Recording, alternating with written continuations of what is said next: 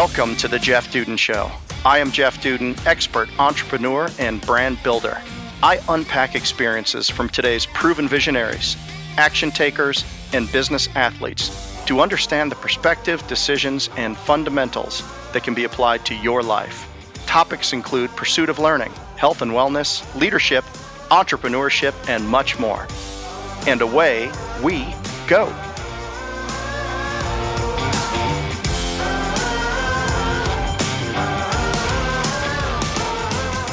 Welcome to the Jeff Dudan Show. I am Jeff Dudan, and I am excited to have you join us today where we unpack experiences of uncommon people. Today we have the internet marketing nerd. Please welcome Paul Getter, top-tier internet marketing expert. Paul's internet marketing career began in desperation when he was recently fired without any prospects, and he discovered the power of social media. Without any formal education in marketing, he committed himself to learn every aspect of social media. Fast forward a few years, and now he has spent over $1 billion running ads and campaigns for his clients, is in the top 1% of ad spenders on Facebook, and has over 1 million followers on the gram. On a more personal note, Paul lives in Florida with his wife and three kids, and when he's not spending time with family or placing his local Starbucks order a tall non-fat mocha, you might find him in third world country camping in huts with no water or electricity. His heart is for the homeless and people in impoverished countries. Paul himself grew up in a low-income home, facing many challenges growing up. He has served on the board for a large homeless nonprofit organization that helps those in drug and alcohol rehabilitation. His hobbies today include running, reading, and optimizing funnels. Please join me in welcoming Paul Getter. Welcome, Paul. Hey, thanks a lot, Jeff. Wow, I was like, who are you introducing? Who is this guy? Like, he sounds great. Me? Yeah, he sounds great, doesn't he? I'm like, I want to meet this guy. Thank you, and I'm excited to learn more about you today. So why don't you just start by telling us a little bit about yourself, and we'll kind of set the stage. Maybe we'll come across some experiences that you had growing up that were formative, but tell us a little bit about how you grew up, where you grew up. Yeah, thanks a lot, Jeff. Well, first of all, let me just say it's a pleasure to connect with you. I was enjoying the weekend, and all of a sudden on Undercover Boss is this guy. I'm like, man, this guy is amazing. And just so much energy and everything that you were talking about. And so I pulled you up on the gram, and I sent you a message, and I was like, wow, this is a cool guy. Next thing you know, we're sitting here on this call. So again, thank you for having me here, bro. I really appreciate it. The power of social media. Excited for our time, Paul. Yes, the power of social media.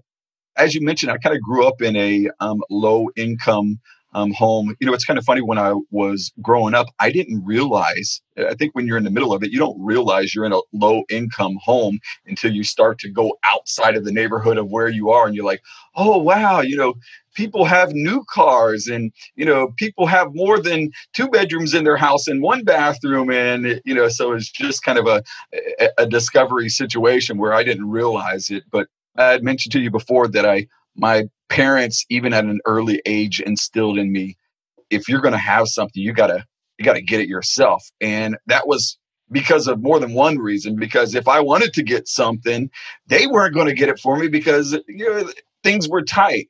So I was one of those young guys that were, you know, 7, 8 years old, walking around the neighborhood, pushing the lawnmower, trying to find people to mow their grass or take their garbage out or, you know, delivering newspapers, whatever I could do to get some extra spending money to go to the movies, get a candy bar, whatever it might be.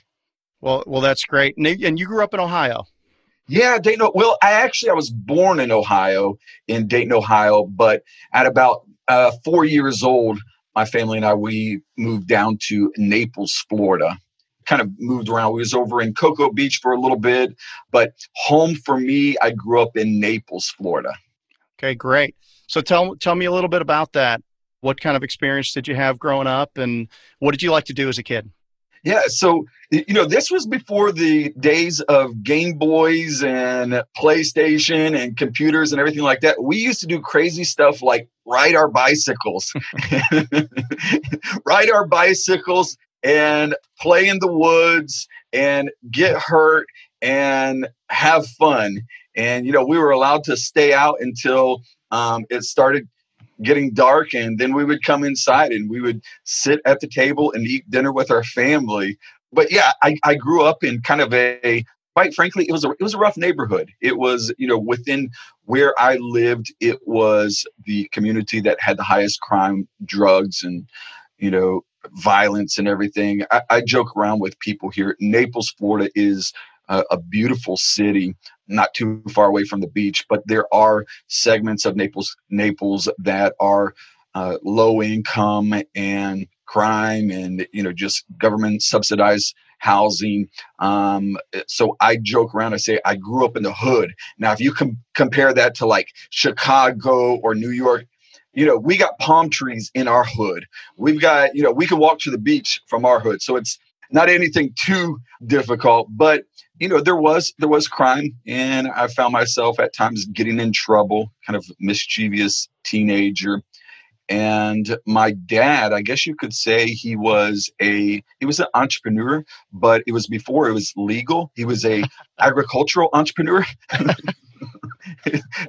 So Jeff, I remember I was probably about 7 or 8 years old. My dad was in the backyard, and he was watering these large plants right there in our backyard, watering these large plants. And I went over there and I was hanging over his shoulder, and he's like, get away.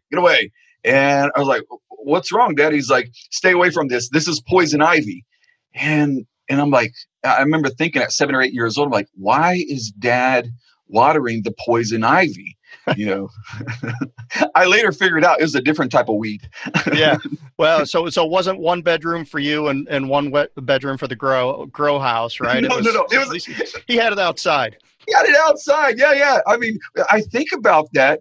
Again, it was at a time where my parents kind of probably came from that hippie generation. So they had, I guess you would say, relatively common that would happen. I didn't realize this until I looked back on it, but my earliest memories growing up in my home, there were beads in the doorway of the house I grew up in, and there was, you know, some velour wallpaper. I mean, it was, we grew up at a time, hippies, right? I mean, my, you know, right at the end of the of that generation, and a lot of that stuff hung over. My father, who recently passed away, he had a perm. And, you know, which was big in the 70s, yeah, right? It was. In the disco age. But, you know, bless his heart, he rocked that thing for 3 decades. I mean, he touched the 90s with it. He wouldn't give up on it, but eventually he stopped having that done. That was my upbringing. It was, Dad was growing marijuana in the backyard, and within that, again, they were hard workers. That was Dad's side hustle. Right. You know what I mean? Making some extra money on the side. Not condoning that by any means, but they did instill within me and my brother, get to work, you know, go out there and work. It was completely not this entitlement mentality. It was like, look, if you want something, you have to go get it. Right. And, I thought it was really cool at an early age, mowing grass and getting $5 on a Saturday. And me and my cousin, we'd go to the movies, and every now and then we would go out and deliver newspapers or take people's garbage out. And just, you know, we were kind of little young entrepreneurs at an early age. Yeah. So we have some things in common, Paul. And at the Jeff Dudan Show, we care about, among other things, two of the things we care greatly about are freedom through entrepreneurship. And you've been an incredible entrepreneur in your career, really coming to social media when it was just starting to get going. And you have worked with some incredible people and had tremendous success. So we're going to unpack that. And the other thing is rebuilding the middle class. And I know that you have a heart and a passion through the things that you do for really helping people improve their station in life. So you dedicate a lot of your time, and it's a big part of who you are as a person, and it's a big part of who I am too. And I really think that helping people achieve things, or giving people opportunities, or finding ways to help people, whether it be educate them or find access to capital or programs or through franchises, really to, you know, transformationally move from wherever it is they are in life to that next phase. I think, you know, making progress in life is what really fulfills us and makes us happy. And I know that's a passion for you. So, you know, how did it start for you? So you're a kid in a marginal neighborhood in Naples. You've had an early entrepreneurial experience, although maybe you didn't know it at the time. with your dad. How did it start? How did you get moving from that point towards where you are today? What was next? Yeah, you know, a lot of times people ask me, how did you become an entrepreneur? And it was out of desperation. I had bills that I had to pay. And I was, like many people, I was working the 9-to-5 job. And so I graduated with a degree in theology, which Bible college seminary, I graduated with a degree in theology. And I realized quickly after graduating that it wasn't a very marketable degree.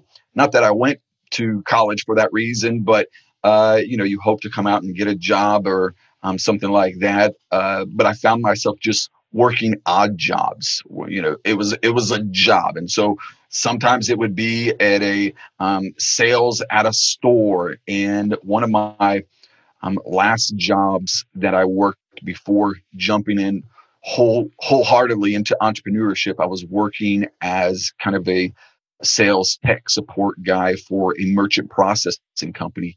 And the supervisor there was a very mean, aggressive, just bossy guy, very demanding, coming to the office, screaming and yelling at people.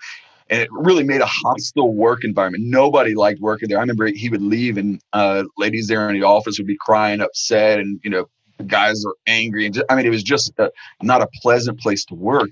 And one day he came in and went through all of his craziness and stuff. And I went up to him and I said, look, nobody likes when you do this. It makes us very uncomfortable. People are upset and it's not a pleasant place to work because, you know, you do all this. And of course he bowed up and he's like, Paul, if you talk to me like that again, you're going to lose your job. And I was like, well, I think I'm gone. You know, like I quit. And at that point I was playing around with, you know, I always kind of had like this techie background, and I was playing around with websites. Websites were a relatively new thing. Most businesses didn't have it, but I was playing around with it. We called them bulletin board systems back then. And so I was playing around with that, and new businesses, I would say, hey, can I help you set up a website? And so as a side hustle, I was doing websites. And when I quit, you know, the one thing that I noticed about that place, that supervisor, is he was mean, nasty, aggressive guy, but he had money. I mean, he had a nice car. He lived down by the beach. You know, he was very wealthy. And I said to myself, like, man, if this guy, he's mean, he's nasty, nobody likes him. If he can be wealthy, then why can't I? And so that's when I kind of jumped in wholeheartedly into entrepreneurship and started putting together a business where I would help people with tech, with building websites. Back then, it was search engine optimization was a big thing. So I started doing that and trying to just learn everything I could to help businesses online. You're starting this business, and every business is hard. I think people that have been in business for a long time, like you and I, sometimes you forget. Like you forget the doubt, and you forget the struggle of starting a business, and, you know, not trying to do things without a lot of capital. So what were you thinking when you started your business and you're like, wow, okay, I think I can do this. People are going to need these websites. Yeah. And customers are going to start to buy things here, and I'm a nice guy. Yeah. So how did you go from, you know, the idea or the thought of maybe I can do this for a living to turning that into a business? Was that a slow process for you? I know sometimes people are like, oh, you know, just jump in and abandon everything and just go in. And that's what I did in a sense. But I have to credit a lot of this to my wife also. My wife, she was an administrator at a hospital, had a very secure position. So I realized, well, if we could kind of cut our expenses, then we wouldn't be dependent upon, my work. And so it gave me the ability to, let's make some sacrifices and then grow from there. And so it did start out very slow. You know, it was like $500 a month, and which, you know, you can't make a living on that, but when I learned, okay, I can make some money on this, I started really researching and looking into, at this time, Facebook was a new social media platform. And I remember one of my friends was going off to college and they said, hey, Paul, you need to jump on Facebook so we can stay in touch. And it was at that time, it was a platform that was more geared toward young people. And so I was like, hey, okay, yeah, I'll jump on Facebook, and jumped on Facebook. And my first impression of this was, this is for kids. This is games. This is a waste of time. I can't do this. I need to focus, work on the business, build websites. And you know, that was my feeling. But as I started looking into it, I noticed that there were some businesses that had Facebook pages where it was a page that they could advertise their business. And being a person that goes to church and involved in ministry, I said, maybe I'll make one of those Facebook pages for our church. And so I made a Facebook page for our church and put pictures and everything like that. Again, this is a new platform where this is like MySpace was probably more popular than Facebook at this time. But I started doing that. And I remember the first time I went to church and there was a new couple there. And I asked them, I said, where did you hear about us? And they said, oh, we saw you on Facebook. And it was like a light bulb went on. I'm like, these are real people. They saw me on Facebook. This is a platform that can help businesses. And then that's where I started kind of shifting my attention into, now we call it social media marketing. But at that point, I was just like, okay, let me see if I can turn Facebook into a business. Wow, it has it for all of us.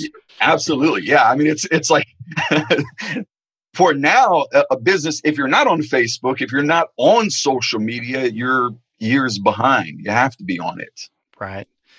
So you have an interesting brand. The times that I've been on calls with you, bow tie, yeah. You have a sport jacket that has chemistry symbols on it right now and some equations, which matches your background. Yeah. So the background, I notice you change your background to match the outfit. Carefully and intentionally put together. It's actually quite interesting and it's pleasing.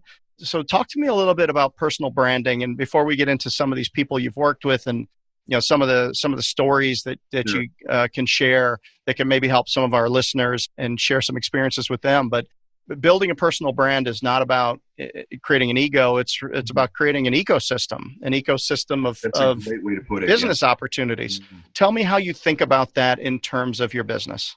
That's one thing that I wish I would have started sooner, is investing in my own personal brand with intention and focus and direction, in that it just kind of like my personal brand with, you know, the glasses, the bow tie, the nerdiness. Are there lenses in those glasses?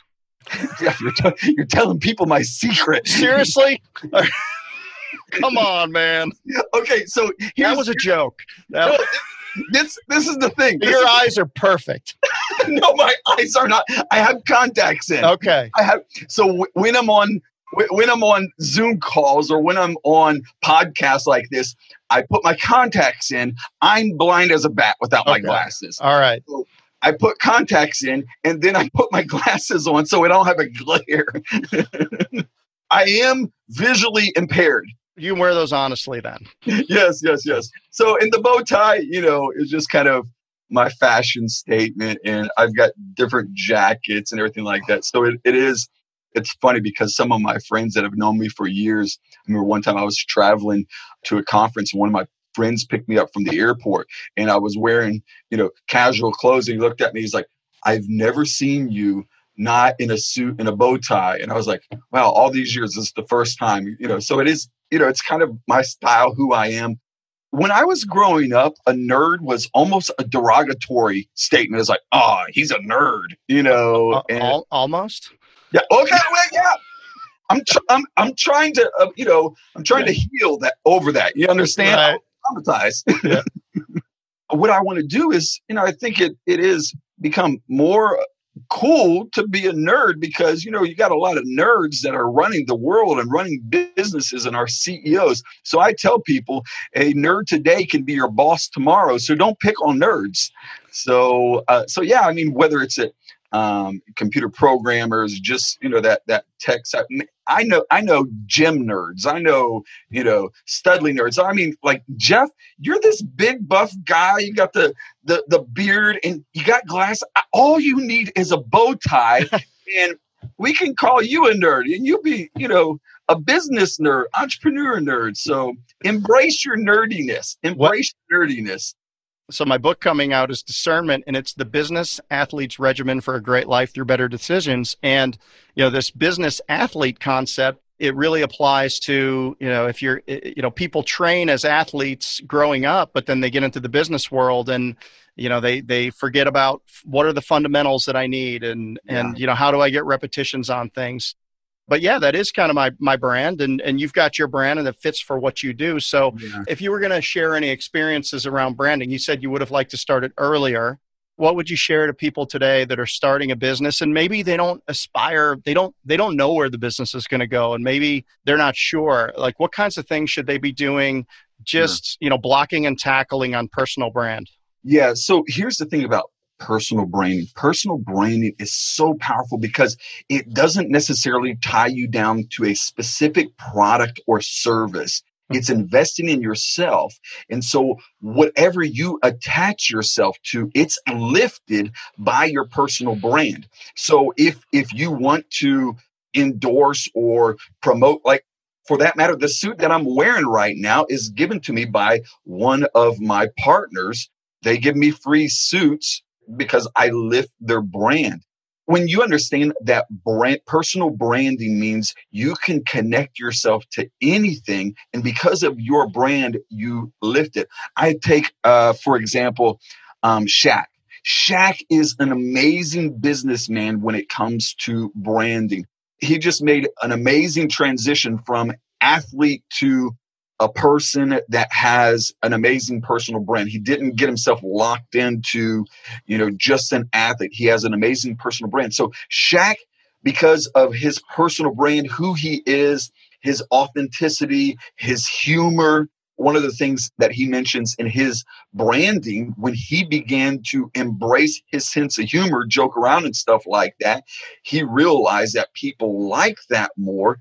And it lifted his brand. So Shaq has such an amazing brand that if he wants to say, hey, I want to endorse, I want to promote car insurance, he can do that. If he wants to endorse some type of fungus cream or something like that, he can do that. Whatever he wants to promote, a car dealership, because his brand is so strong that he can lift everything. It is an amazing concept when you understand that when you invest in yourself, and that comes with giving value to people, investing in people, helping people, teaching people, lifting people up, inspire, motivate, encourage people. So you build a relationship, you're connecting with people, and you're investing in those around you. Really, you don't have to sell anything. It transitions from people want you to give them something like, hey, whatever you have, I want to be connected to it. So that's why big companies like Nike, Adidas, they understand that when their brand is connected to a person, that it goes further. We've actually done a lot of testing and working with different companies, large multi-million-dollar companies.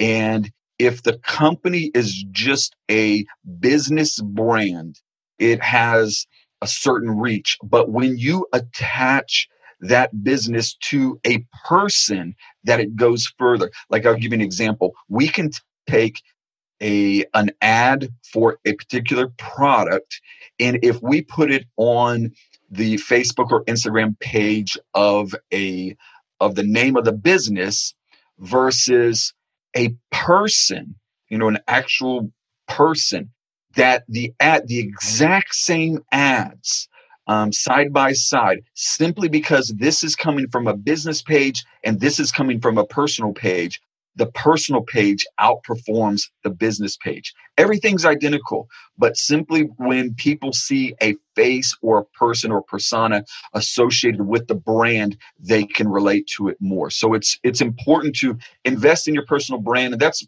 get out there, get on podcasts, get on, different programs, write articles, do videos. Attention is the new monetary system. You know what I mean? Attention is currency. Absolutely. And you mentioned Shaq, and Shaq is very likable. And I always smile. I've seen him do reality TV shows, and he doesn't take himself too seriously. And I just find him to be very palatable as a celebrity. But I'll also say this, you've got you have salespeople in our industry that invest the time to build their personal brand, and they're not a household name and they're not on television commercials, but I can tell you that it helps their career and when they show up at a conference. So I don't think this is just for the household names. I think it's now accessible for everybody. And if you're smart and if you're diligent and if you're willing to put in the time to make the content and put the content up, I think it can help you. Do you agree with that?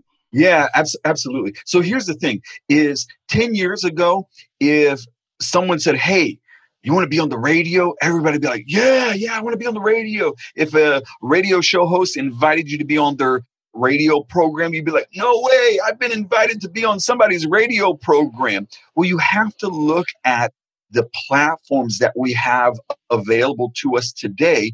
It's very similar. Like I can post something on social media and have 1 million people look at it.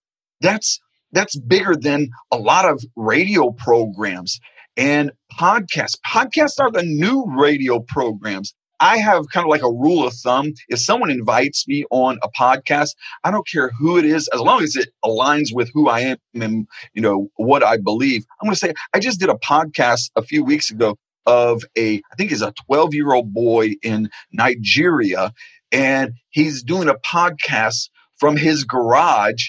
And I'm like, this is an opportunity for me to introduce myself to people that don't know who I am. So that's what it is. It's about getting more eyeballs on you. So whether that's through Facebook, Instagram, YouTube, TikTok, think of them as all television programs. You know what I mean? Like if someone said, hey, do you want to be on HBO? Do you want to be on Showtime? Well, that's the same thing. Do you want to be on TikTok? Do you want to be on Instagram? Do you want to be on Facebook? These are all media platforms. So take advantage of it. We're living in one of the greatest times to build up. Anybody can be famous. Really, anybody can be famous. I can take a person that I think there is a little bit of talent, charisma, and personality that has to be involved. It's kind of like a person that's going on American Idol. Well, anybody can be a rock star, but you got to be able to sing a little bit too. You know what I mean? You can take a person and turn them into a local rock star. Literally, probably, whether it's a realtor, whether it is a person that has a business on a local basis, and you can run ads as little as $10 and $20 a day, and you target that entire city. You do that every day for a year, I promise you, you'll go into restaurants and people will say, oh yeah, I saw your videos. You'll go to the airports, people will recognize you. And that personal brand and that relationship, what a personal brand does is it bridges the gap of trust and authority. Before people will make a transaction with you, they have to trust you and they have to believe that you're an authority in the situation. So when you have a good personal brand, you've already broke down those walls to make a transaction take place. That makes a lot of sense. When we were growing up, it was the people doing the news. It was DJs on the radio, and it was car dealers. And that was it. Because why do these car dealers do their own commercials? I can't tell you because they weren't good. No, they still aren't. They're still not. But but what you do is then you see these. You go to the car dealer and you are looking for this person, and they're there. They're walking around, and you're like, that's a TV star. No, it's not. That is not a TV star, but that is somebody that's on TV, and they get the authority from being there all those years. So yeah, point well taken. And it's available to all of us now. Absolutely. Yeah. We talked previously about some stories, and I know that you've shared some of the things you've done with some of the big names in the industry. Would you care to share a couple of stories about maybe how you've, so you're doing this for a handful of years, and all of a sudden you get a break. Tell me about your first big break that you got that really moved you from a startup or a local business onto the national stage. When I first got involved in marketing, it was kind of a lot of local little mom and pop restaurants and local businesses and stuff. And I did a lot of work with Christian authors, pastors, ministries, nonprofits. And I remember I was doing work for a ministry or an author out in Los Angeles, and it was actually in Beverly Hills area. And so I was helping them, build their website and put their social media plan together. And I remember going to their website, and I started going through the website. I'm like, wow, this church has several celebrities in it. And it was just like, I was somewhat amazed that several celebrities went to this church that I was doing marketing for. And so I kind of determined within myself, look, I'm going to wow them. I'm going to impress them. This guy has a lot of connections and relationships. And so I started doing that. I started really doubling down, helping them out, and volunteering to do extra things for them. It just kind of evolved from it. And I believe that the CEO of this company or the ministry was at the barbershop one time and just got talking with the barber. The barber's like, hey, how's things going? And he says, oh, it's going great. He said, things are really growing. And we got this guy over in Florida that is doing our marketing. He's doing this Facebook stuff. And it was really cool. And so one of the next persons that came in to get their haircut was a guy that many people would know online. It was Tai Lopez.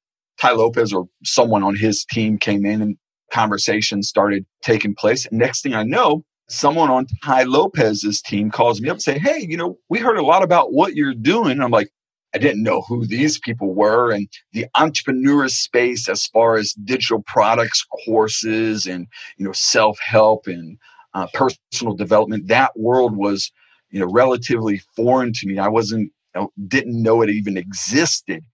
I talked to that individual, and it was Tai Lopez's brother. His name is Ben. And I talked to him. He's like, tell me what you do. And I told him, and he said, well, we're wanting to grow this. We're wanting to, build more. And I had enough experience running ads. One of the things that I learned how to do very quickly is distinguish the difference between a good ad and a bad ad. And so I could find people that were running bad ads. And that was kind of a strategy that I would use, is I could look at an ad, and just by looking at it, I could say, it's not doing well, because I knew that there was key things to look for, colors and pictures and the words and stuff. And again, I had no formal training in marketing, but you can just okay, that's not a good ad. That, that's someone that does nothing in marketing. Back then, Facebook used to have the ability where you just click a button and the Facebook platform would auto-generate an ad for you. And it always looked ugly. It looked horrible. But most people didn't realize that you could set up the ads in an advanced level where you insert your own pictures, your own text. And I kind of figured that out. And so I knew the difference between a good ad and a bad ad, and an ad that Facebook auto-generated. When I was talking with them, I was talking with Ben on Ty's team. He's like, so tell me what you're doing. And I started looking at what they were doing. I was like, yeah, I could probably get the cost of what you're doing down by about 90%. And just because in my experience in seeing people that could, how can I say this nicely, that there was room for improvement. Yes. What were they promoting online? It was different things like their courses. At this time in their level, what they were doing is they were wanting to grow their social following, wanting to grow their Facebook page. And I don't even know if Instagram was around then, but they were wanting to grow that social page. And that at that time, that was something that I really excelled in, that I had people reaching out. I kind of did it as a hobby. Now, this isn't years ago with Facebook when the organic reach was amazing. and you could post stuff on a Facebook page and you got thousands of likes and shares. And so I knew how to grow that. And I was doing it kind of like a hobby, playing around with it because it was fun. I understood how to do that. And so that's what I did, is I was showing them how to grow their following, and got off the call with him. And an hour later, he called me back. He's like, "Hey, can you fly out to Beverly Hills tomorrow?" I'm like, "Tomorrow? Really?" And he's like, "Yeah, we'll take care of it. Just come out here tomorrow. We want to talk to you." And I was like, "Okay." And jumped on the plane and flew out to Beverly Hills, sat down and talked with him and his team and went through some of the stuff that they were doing.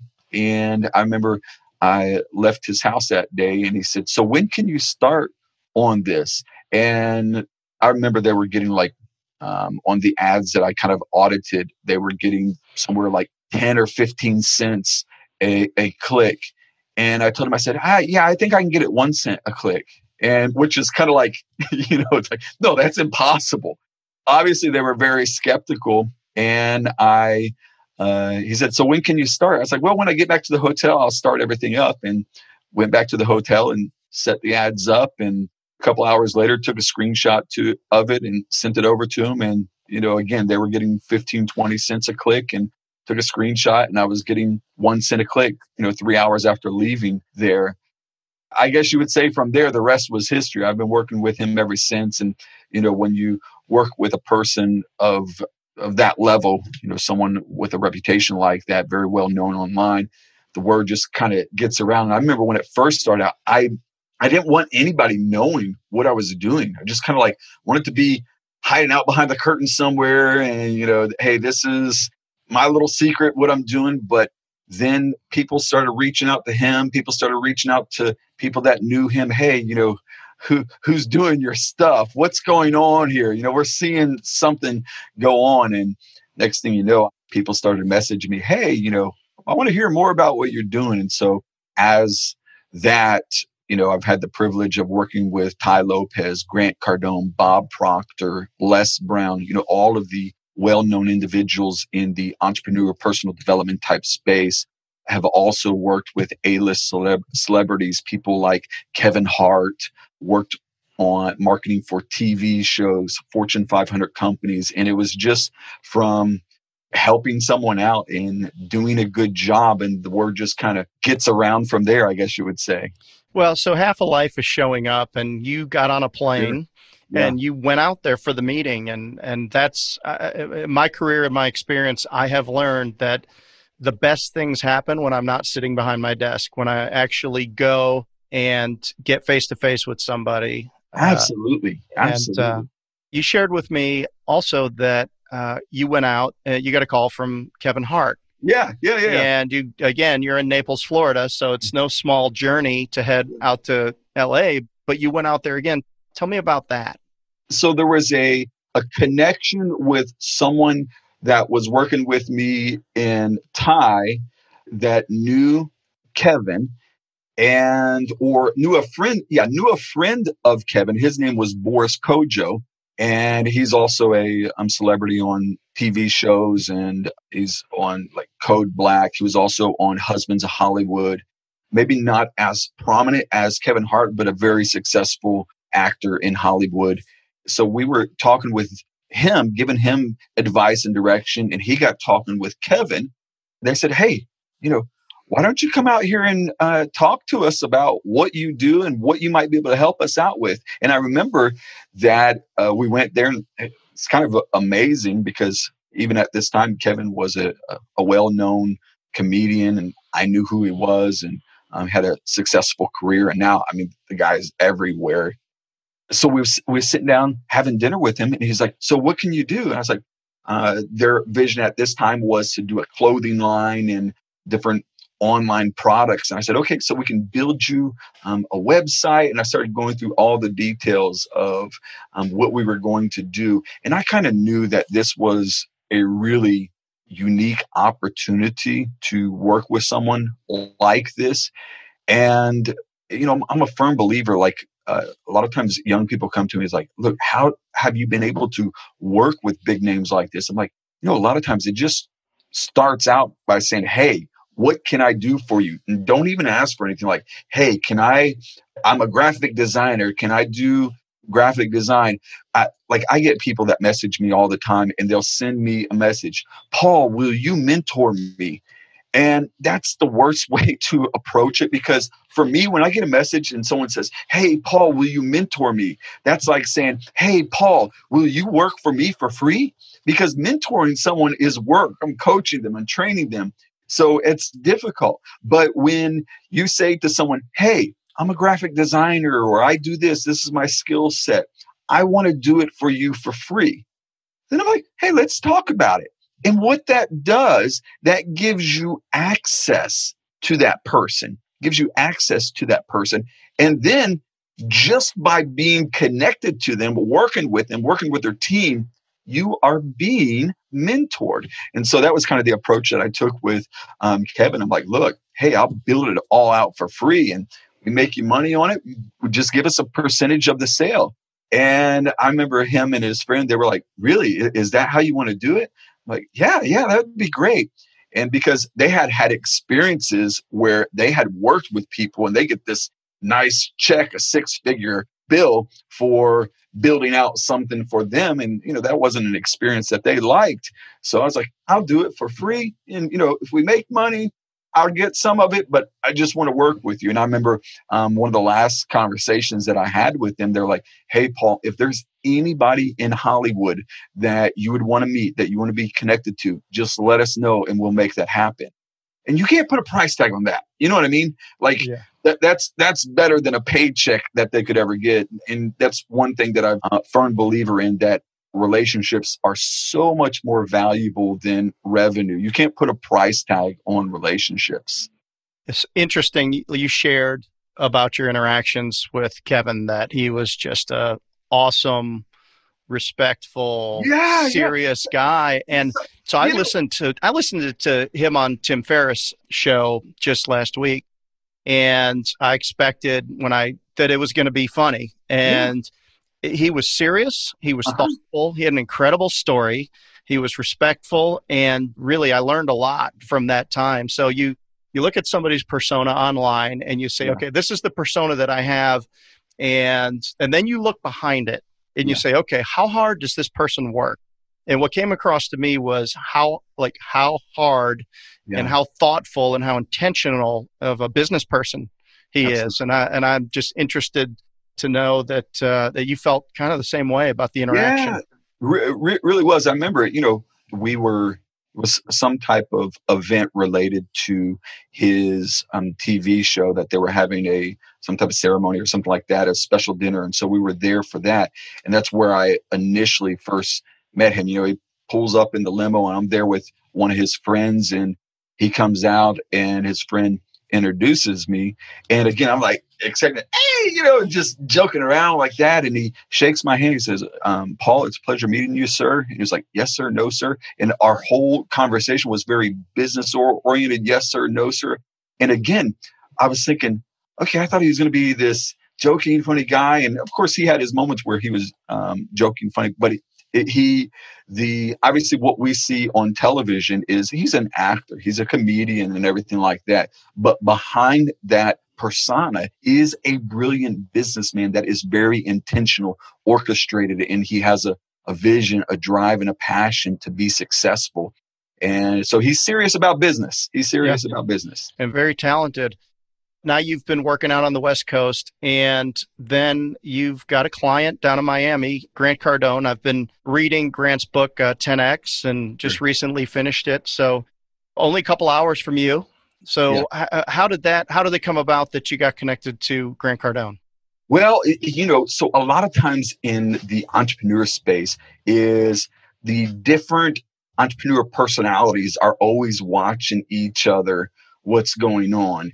I believe that that's probably what was happening, is Grant was watching what was happening with Tai and, increased growth in certain areas. And so the word started getting out and, next thing you know, someone was sending a message to him and my name came up, and someone on his team called me up. He was like, hey, why don't you come over here to the office and talk to us and tell us what you do?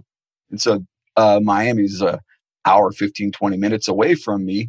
And so that's what I did is I drove over there and talked to him about what we did and what we do. And he's like, okay, I'm on board. Let's do it. And that's pretty much how it went. Of course, Grant Cardone is kind of it's unique when you see the personalities. Pi is kind of the Tim Ferriss, 4-hour work week, just relax, take it easy, enjoy life. And Grant is like, man, if you're not working 80 hours a week, you're a lazy bum. You know what I mean? So it is kind of the unique two extremes where Ty is just easygoing, relaxed, again, serious, brilliant businessman and everything like that. But he's more of enjoy life and have systems and people in place for business. And Grant is like hustle, grind, work, and that type. So yeah, I worked with him, and his office was over there probably 2-3 times a week for about a year, helping him out with building funnels, running ads, and growing social media presence and cool stuff like that. Yeah, he does a great job with it, and I know that you were a big part of it. So looking back over what we've talked about and looking back over your career, how do you kind of look back and make sense of it in terms of your core beliefs and your core values? And what lessons can you share from the experience that you've had? You've done some things that a lot of marketers would only dream of having these opportunities. How do you make sense of it in terms of what are the things that you have come to believe that you believe have been important in your career? A couple different things is there is an importance of just investing in people, helping people, giving to people, and not really expecting anything in return. It always comes back. It will come back. But if you just help people, so I can tell you that there was times that I would find someone that had potential that was doing marketing, and I wasn't making much money at this time, but I would find someone. I give an example, a young man by the name of Caleb. He was a Christian author, and I got his book and I liked it. And I reached out to him and I said, hey man, I want to do your marketing for you. And he said, oh man, I'm a new author. I don't have any budget. I'm like, no, I just want to do it for you. No, you're not going to pay me anything. And it's an amazing story that I was able to help him out and grow his, from an author that when I first started working with him, he was making about $600 a month.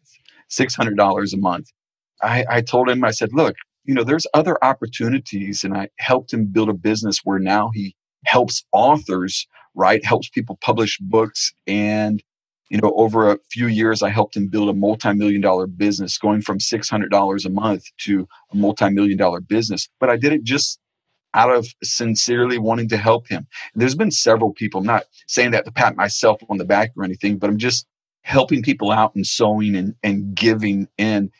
And that always comes back around. And so I believe, number one, that is important. And then obviously a strong integrity. I've seen times in working with people that there may have been opportunity to make more money if you try to change this a little bit or anything like that. But if you just lead with integrity, the word gets around and people will want to work with you because they can trust you. They value your opinion. You're sincere. You're honest. So integrity obviously is very important. So giving to others, integrity, and doing it with excellence. Doing it, whatever you do, do it with excellence. I want people to know I'm doing my very best. And if I'm not giving you 100%, then that's my fault and hold me accountable. Whatever I do, I want to do it with a high level of excellence. Sage words and great advice for all of us. Paul, are you comfortable or do you care to talk a little bit about your ministry work that you do? Oh, I'm very comfortable. Yeah. And I asked the question because really one of the things that we care greatly about is rebuilding the middle class and entrepreneurialism and giving back. I didn't come from great means. You didn't come from great means. And businesses have allowed us given us a platform to be able to apply hard work and a set of core values and engage other people and change our lives. And now we have the opportunity to help other people. Tell me a little bit about what you've got going on there and some of the things that happen.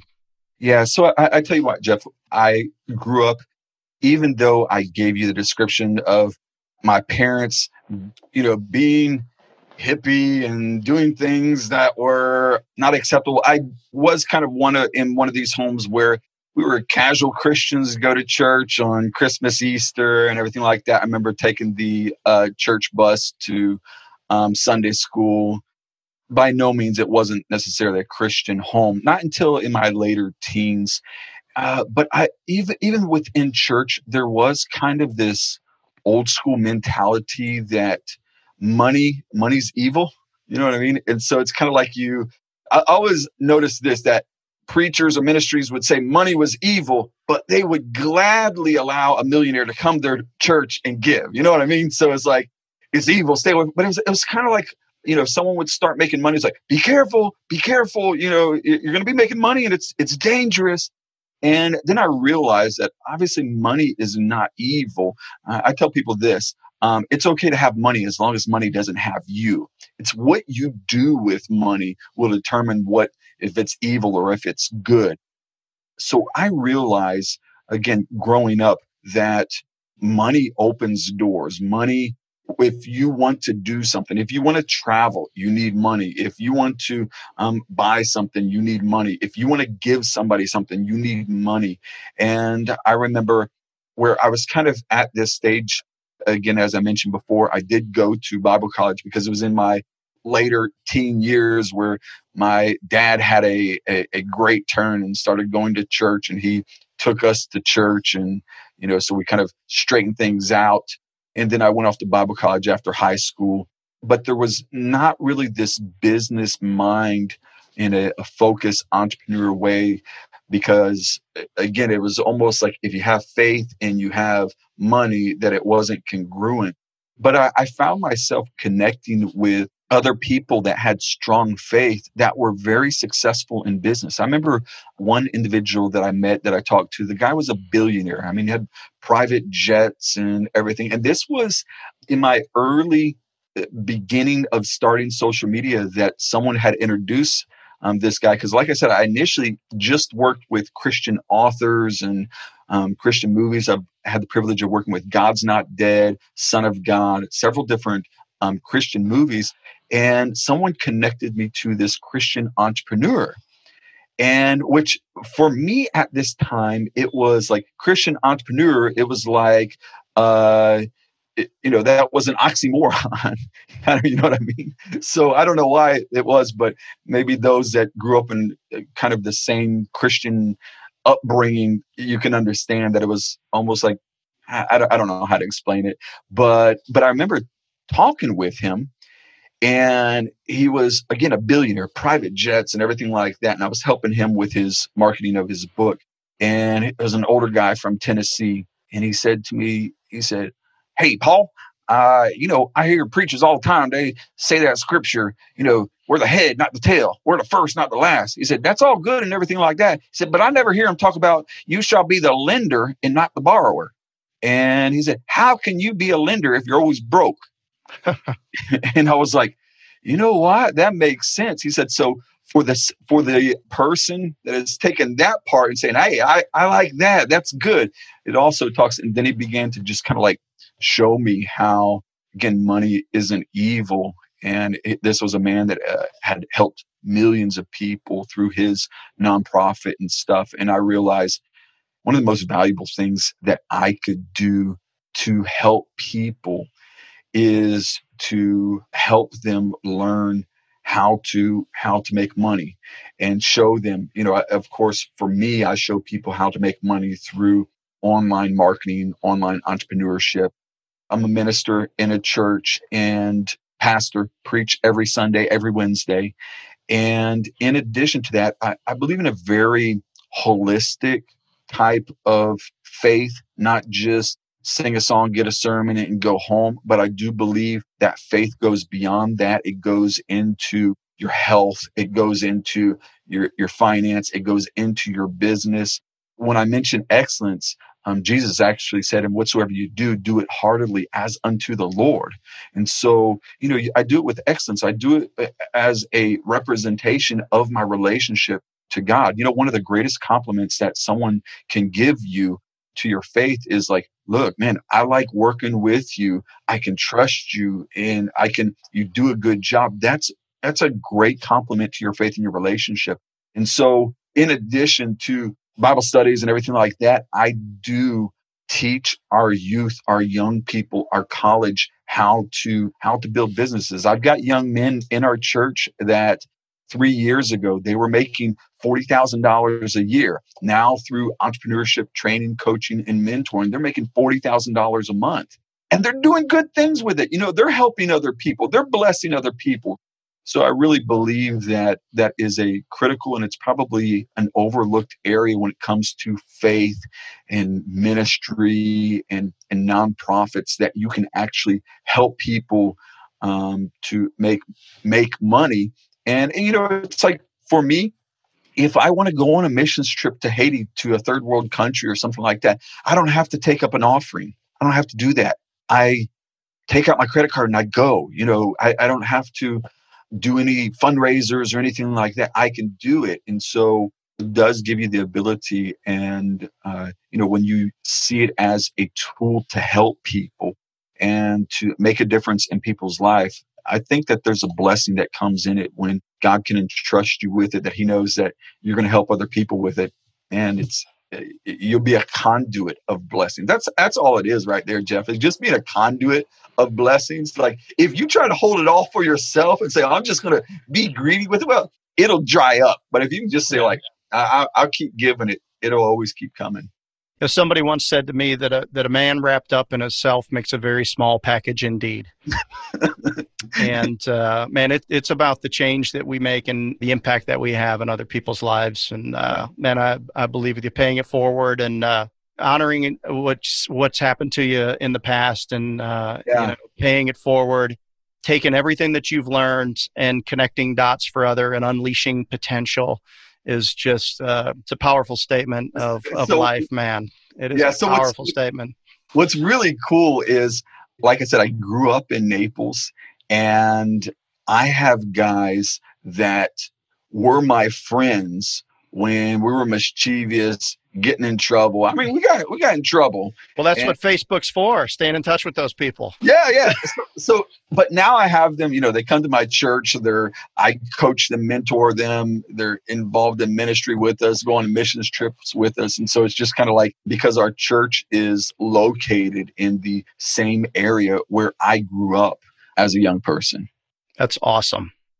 Well, Paul, this has been a great hour. I really can't thank you enough for being on. I've absolutely enjoyed the time that we've spent together. My privilege. Tell people where they can get in touch with you, and we'll make sure to get all of your contact information in the show notes as well. But where can people find you, Paul? Yeah, so the easiest way to get in contact with me is on Instagram. That's kind of like my platform of preference. And my Instagram handle is Paul, just Paul, P-A-U-L. You'll see it's a verified account with a blue check mark. It's Paul. Send me a message there. I'm always in my DMs checking people. You can also visit my website, find out all information about us. My website is paulgetter.com. That's Getter.com. Like Go Getter. Absolutely. Hey, Paul, thank you for being on the Jeff Dudan Show. I've enjoyed our time together, and we look forward to working with you in the future. Oh, thank you very much, Jeff. God bless you. Have a great day. All right. Take care, and away we go. Thank you for tuning in to The Jeff Dudan Show. Interested in learning more about something I referenced in the episode? Check out the show notes for links to content and more. If you enjoyed my podcast, please subscribe, rate, and review. Until next week, you can find me at jeffdudan.com. Thank you for listening.